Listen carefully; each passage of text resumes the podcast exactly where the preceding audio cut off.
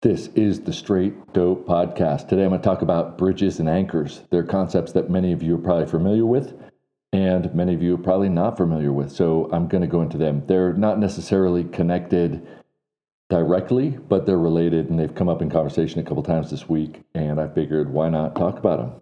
And before I do, I want to thank Mile High Shooting and Utah Air Guns. Those two places, essentially, if you want precision rifle or precision air rifle uh, products in general, you should check those spots out. Now, people that subscribe to RifleKraft have they have a, a, a, another podcast called the Subcast.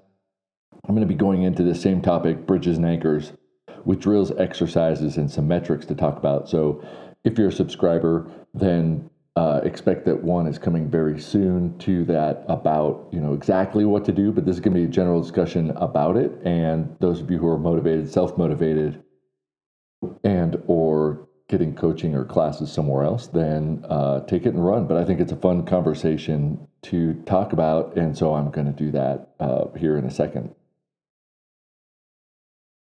The idea of shooting a precision rifle is nested in this concept of flinging this thing consistently a long distance. And like most of us know, the idea of a cone of fire being small enough to hit a small target at distance is pretty remarkable.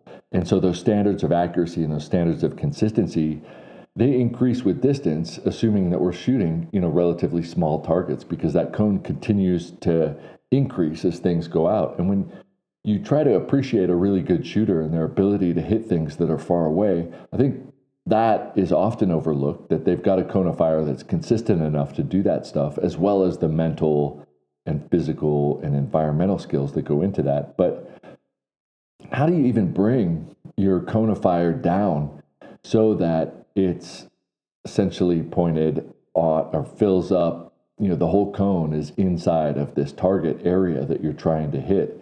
And people talk about that with all sorts of shooting, even, uh, you know, the idea of anchors come up with archery. But trying to be consistent and hold that muzzle and do all the things such that the bullet doesn't fling outside of that width of the target is is pretty uh, well it's common to have issues and it's a complicated discussion because every shooter has a different ratio of ingredients that are going in and contributing to that cone of fire. One of the things that I see right off the bat with a beginning shooter and, and often a lot of advanced shooters is that the connection that they have to the rifle influences the point of impact that the bullet has. And so here's here's a kind of a scenario that I've seen repeatedly with very good shooters and sometimes they'll reach out and say everything was going fine, but all of a sudden, you know, I'm, I'm I don't know if my zero shifted or the ammo sped up or my rifle sped up, but now I'm two tenths high, and I'm always two tenths high, and I'm shooting, and you know the group is great, but it's two tenths high. What do I do? And obviously, there's a lot of things that you could do. Let's talk about a hypothetical situation where you have a zeroed rifle and standing, kneeling, seated, prone, stressed, not stressed, everything that you're doing, your group is two tenths high. Well, that's pretty consistent. If we mounted the rifle or did some kind of standard check and we found out that the zero was actually two tenths lower than your group, that would tell us a couple of things. First of all, the rifle is zero, two tenths lower. And the other thing that it's telling us is that you're doing something to the rifle every single time you break the shot to make that shot go two tenths higher. And I, I hope that you don't want to argue with me about that. Uh, some people might say, "Oh, well, you're shooting at noon and sun's up, guns up," or you know whatever the sayings are for the sun and and, and all that stuff. And I'm I'm going to kind of skirt around that and and some of the other things that people say. But I guess my answer to that shooter is if if always and predictably and you're never going to sometimes get shots that go to 10 or on the actual zero, you could probably get away with changing your zero, taking two tenths out of your dope. And from that point on, those angle, those linear changes are going to be uh, relatively consistent. And, and so I think, I think that's interesting because, you know, you're, you're, I mean, that's really what's happening, right? You're you're consistently adding a two tenth shift, and it's consistent and repeatable. And if nothing ever changed, that that would be okay. The the other way to look at it is, you know, you want to engage the rifle system so that you don't influence it and you don't change its point of impact from the one that it's zeroed at. And I think that that's a little bit more interesting. But if it was the case that no matter what you ever did, it stayed two tenths high, it'd probably be pretty safe to just continue shooting and change your zero. The thing is, it was zeroed and then you noticed the change. And so that's where, because uh, otherwise you wouldn't have known it to begin with.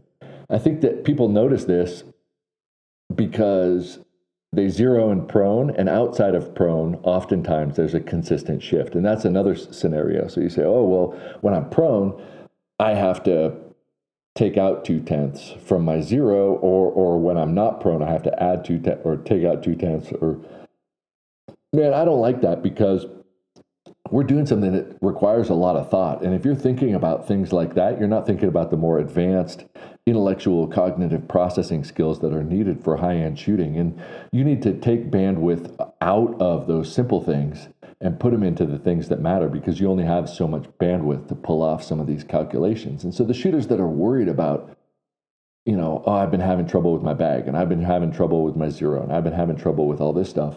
You've essentially taken away bandwidth from the higher end stuff and you're just never going to be competitive with the people that don't have to worry about that. So the fewer things that you need to worry about, the higher the probability of high end performance is going to happen. And you could do that to a high end shooter and see that their performance would go down because their mind was somewhere else and they weren't, weren't able to do the things that were higher level. So I've been skirting around this idea, but but I do think it's a really interesting conversation. It's probably one that all of you have encountered and all of you have seen or heard about, and it, they'll probably continue to come up. So, what are those two things, and and what are the likelihood that they happen?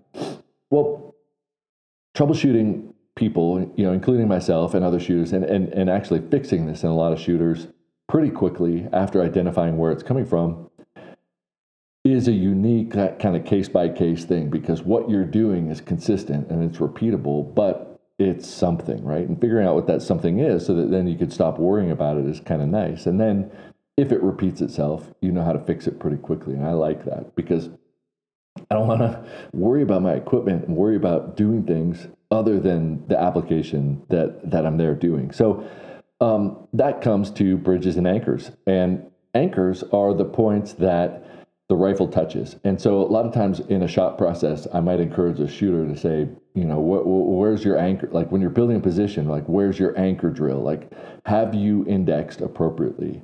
Anchor points on rifles are the buttstock, the trigger hand, and a lot of times people put thumb shelves or thumb things, or they have an index for a finger and a thumb so that it's consistent every time. And sometimes um, people have that for their left hand, or they put their hand on the scope in a certain way, or they grab the the hand guard and the bag in a certain way. And those are all what I consider anchor points.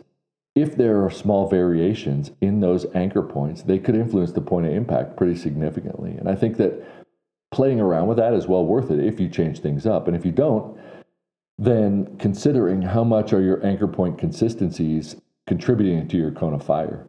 And that's something that everybody has to deal with, but the best shooters probably have very minimal imp- input or change from their anchor points to their cone of fire. And when I talk about the best people, we're, we're you know, we're only talking about maybe 20, tw- you know, 20, 30 shooters that are so consistent that they could keep that group of fire very small, moving around and changing position and continuing to do that. And I think there's some tricks, and I'll talk about that particularly in the in the subcast of you know, why are high speed precision shooters um, able to do what they're doing? And, and there's techniques that they're doing that minimize that, but it also outside of that discipline or outside of those particular stage designs, you could capitalize on that and make them perform poorly. But in those contexts, I think that they work very well. And, and, and knowing what technique works the best for the application is also a quiver kind of uh, or or an arrow in your quiver or or a, a, you know a tool in your toolkit that say like look this is one of those shots I'm going to do it this way as long as you know your cone of fire is consistent and so is your point of aim point of impact but let's get back to these anchor points they're they're essentially the touching spots, right? The the spots where your body connects to the rifle, and they're not um, the same for every shooter, and they're not the same for every application. But it could be your thumb, it could be your trigger finger, it could be the comb as it touches your cheek, right, or the cheek piece, or whatever you're going to call it. it. Could be the buttstock, it could be the scope, or the ring, or the mount, or the night vision rail, or the hand guard any part of your body that's touching that rifle is an anchor point, and every thing that's touching it has to touch it consistently, or you're going to get variation. So think about that. I think that it's worth taking the time, you know, taking a picture of yourself or a video of yourself and saying, what are my anchor points? And do I know what it feels like to do it consistently? And and if I have variation in my cone of fire, could it be coming from one of those anchor points? It's it's a well worth study. I think the the best shooters probably don't need to do that, and the people that aren't the best shooters, they're probably influencing their cone of fire more than they think from those anchor points in one way or another, and it's worth an analysis because reducing that cone of fire reduces the input stress because then you're doing something consistently and repeatedly over time. I think that's well worth talking about. So that's the anchor. Uh, it, in, it, it is the inputs and outputs that I talk about. It is consistency, and it adds to a reduction in error, which essentially reduces your cone of fire. It doesn't take the system inaccuracies out of the picture, it takes the shooter inaccuracies out of the picture, or the shooter inconsistencies, and those inconsistencies are variations in the point of impact. And all of those things can contribute to that cone of fire getting bigger. And if it's bigger than your target, then you're likely going to miss the target. But that's not the only thing that makes the cone of fire large. And especially at distance, we've got wind variation and range variation and stress and time. And those all contribute to that cone of fire. So the, the smaller the components, the bigger the budget that you get for those other factors. And ultimately, as shooters, most of us shooting at distance the one thing that is the hardest to control and be predictable uh, about is the wind. And so we want the biggest wind budget we could possibly get. And in order to do that, reducing everything else gives us more wind budget. So you might have a group or a cone of fire that's consistently, you know, a certain size. But if a lot of that cone variation comes from inability to read wind or wind variation, you want that in the wind variation budget because uh, you know, wind is one of those things that, that changes and can cause an errant shot right or left because you've misjudged the wind. And so, uh, making an adjustment with a small cone of fire other than the wind is going to be an adjustment that is made correctly. But if you've got a big budget and you make a miss, that budget might have been shifted off the plate now. Now you've almost guaranteed a miss. And, um, you know, I've talked about this in other episodes, so you can go back and look at that. Now, I did mention that some shooters like to zero their rifles prone. And then they get out of prone and they start shooting and they notice that there's, you know, they say, okay, well, I zeroed it and I set everything up prone and then went to training. And, and then over the course of training, didn't shoot much prone. But for some reason, my my zero seems to have shifted because every position and every time I shoot, I'm two tenths high. And I'll say, like, oh, check your zero. How'd you set your zero? Oh, I set it in prone. Did you shoot prone? No, I didn't shoot, shoot prone. Bang. Oh, the zero is good. Prone. Aha. So you got a two tenth consistent uh, shift, and it's coming out of prone. Now I'm not talking about gas gun shooters because, um, but but you can see that with the barrel nut and loading the bipod, and you're going to see that with this technique that I'm going to refer to as the bridge. But um, that's going to be kind of an asterisk. Like we got to talk more about things. And this episode is not going to be about gas guns and and uh, the effect that you see with pressure that causes a, a, a mechanical shift. I'm talking about uh, the the input of the shooter causing the shift, not uh, a tweak in the system that causes a consistent shift. So just make a mental note that if you shoot gas guns, you could be having an, a mechanical shift, which is different than than the shooter shift that I'm talking about, like you get from anchor points. I think that you know, ultimately, if you have a consistent anchor at the buttstock, you should have that same consistent anchor at the buttstock and prone. And the best way that I found to do that is is when I get prone, um, I put my sternum above the buttstock and I lift the rifle. Uh, you know, I leave the bipods on the ground, but I lift the buttstock up and I kind of arch my back a little bit and I connect it to my anchor point, the buttstock to my anchor point, and then I lower myself down, like almost from like a, um, you know, I wouldn't call it a push up, but if you did a push up, but you left your your waist on the ground so that your back arched up I'll arch myself up like that and I'll get the, the buttstock connected to my chest and then I'll slowly lower myself down into position. And, and that's part of my process when I say anchor uh, or, or bridge. And what that does is it puts pressure between the shooter and the rifle, and that pressure holds the rifle up. And you can you can shoot like that prone without a bag, and it's actually pretty accurate and consistent if you do it right. If you're on concrete, it's very informative because you can't get the bipod stuck in the dirt and apply excessive force. You can see this with people shooting in the dirt a lot with bipods. There's these long lines that the, the bipods have essentially dug out a track because they're pushing so hard. They're pushing the rifle forward with their body. And I think that that's excessive force, and that's going to contribute to a lack of precision and accuracy over time because you're adding a force that can't be replicated with consistency, other stress and time and other things. And so I do think that when you apply excessive force, I mean, if you were shooting a huge group, that might bring it down, but then it hits a ceiling, like a glass wall, where you're not going to get more precision day after day by adding more force to keep it from shaking because that force is coming from the shooter himself, putting too much force forward that's not repeatable. So you're getting these weird variations of point of impact from those variations in force on the buttstock. That's my opinion. You could argue with me if you want to. I'm happy to argue about it. I'm happy to be um, proven wrong, but but that's kind of where I stand with that.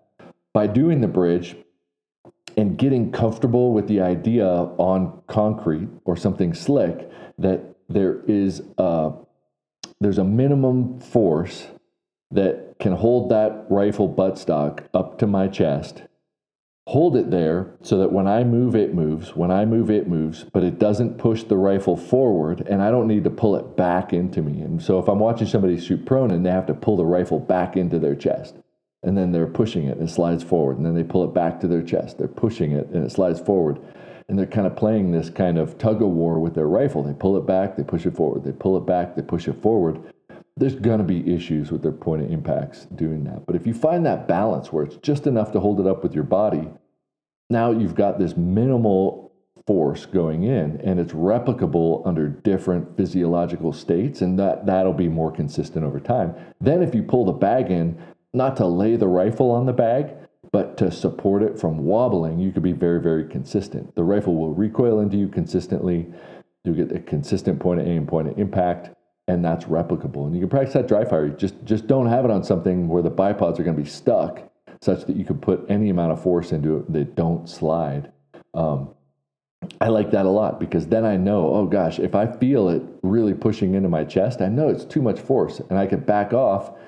And yet I back off, but the only support of the buttstock is coming from my chest right? Uh, it's connected to my chest. It's just that that that some of us like that positive feedback of pressure but if there's enough pressure for your chest to hold it off the ground without a bag without your hands that's enough force to create that bridge. And so you pull up the buttstock you get in there you slide down the the the bipods slide forward a little bit but if you don't push too much you fall into a really good spot that's really easily repeatable and that's the thing like we want a repeatable and consistent connection.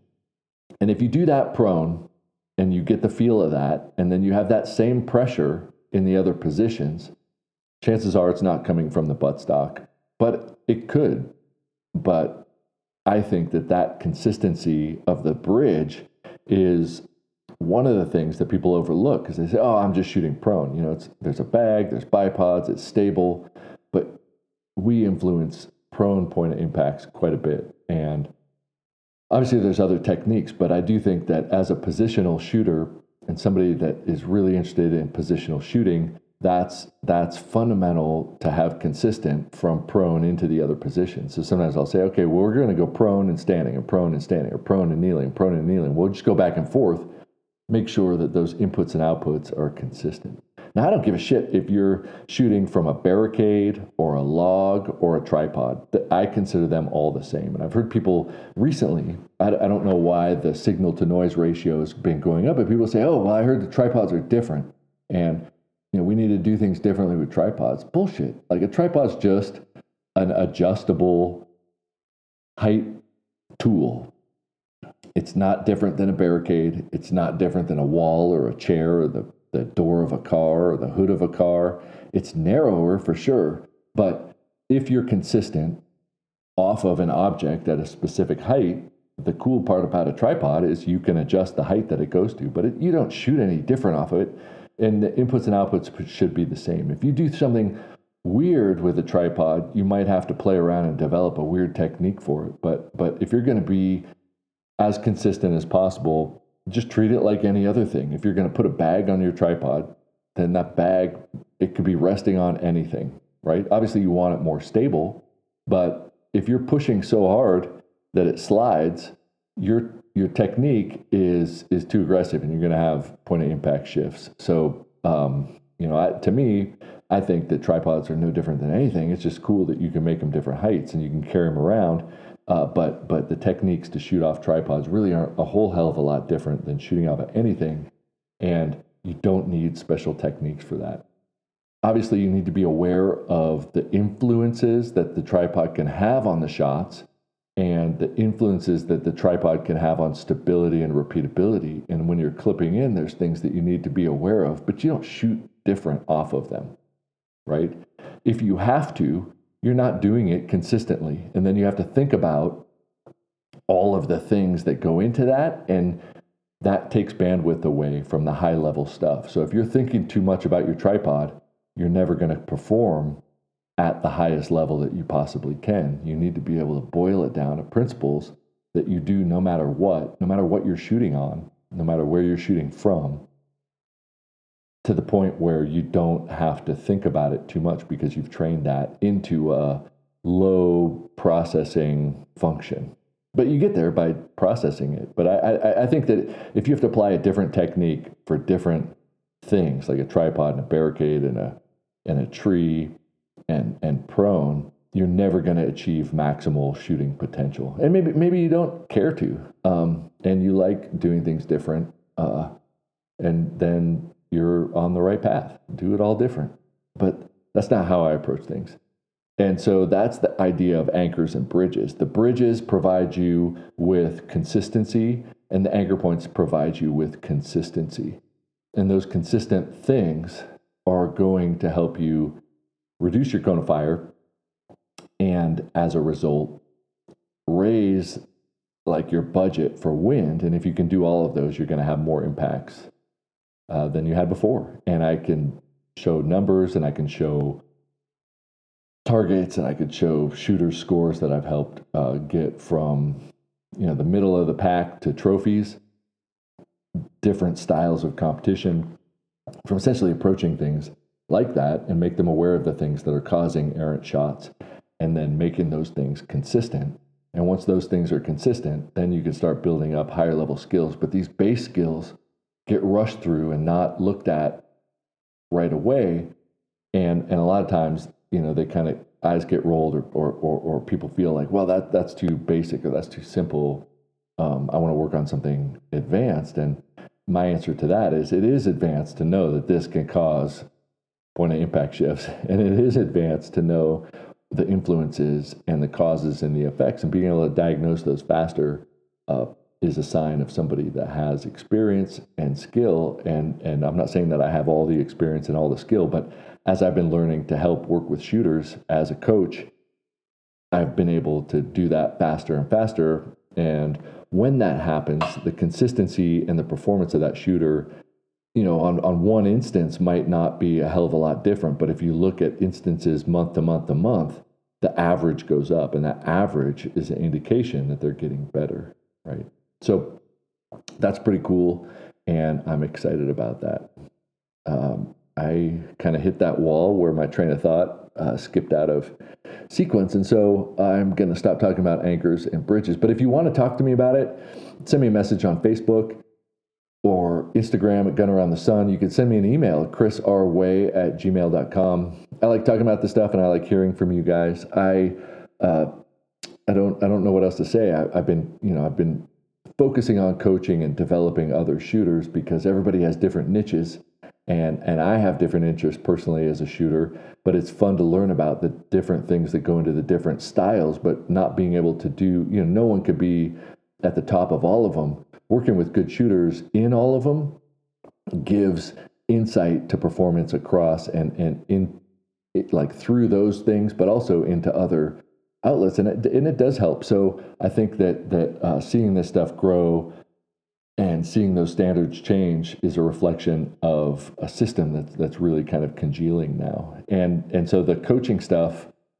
uh, is going well, and and pretty soon there's going to be a couple uh, offerings, and I'm going to talk to the the subscribers, the subcast, a little bit more about this, but. Um, you know, getting together a couple groups, or, or I don't want to say teams, but but you know, groups of shooters to implement a practice over an extended period of time and chart those guys as a group and see if that whole level of performance and hopefully some international shooters that are coming to the international competition here at Cameo next year and being able to kind of help them um, look at some of these fundamental elements but not in a fundamental way because almost everybody can shoot well but how does the mind and and expectations and then the setting you know, being removed from this setting. How does somebody prepare for a international competition at a facility that's unlike most facilities worldwide? How do you prepare yourself in the right way so when you come here, um, you could just do what you want to do and perform at the level that you normally perform at? That's hopefully what this um, kind of team program is going to reveal. And I think we're going to have some good results and hopefully we'll just compare it to what happened in France and see you know how competitive different different teams and groups are. So th- that'll be a fun thing to talk about. But that's not for another year. And uh, until then, you know, it's going to be hashed out more, and uh, it'll be kind of work mode. So I won't talk too much about that here.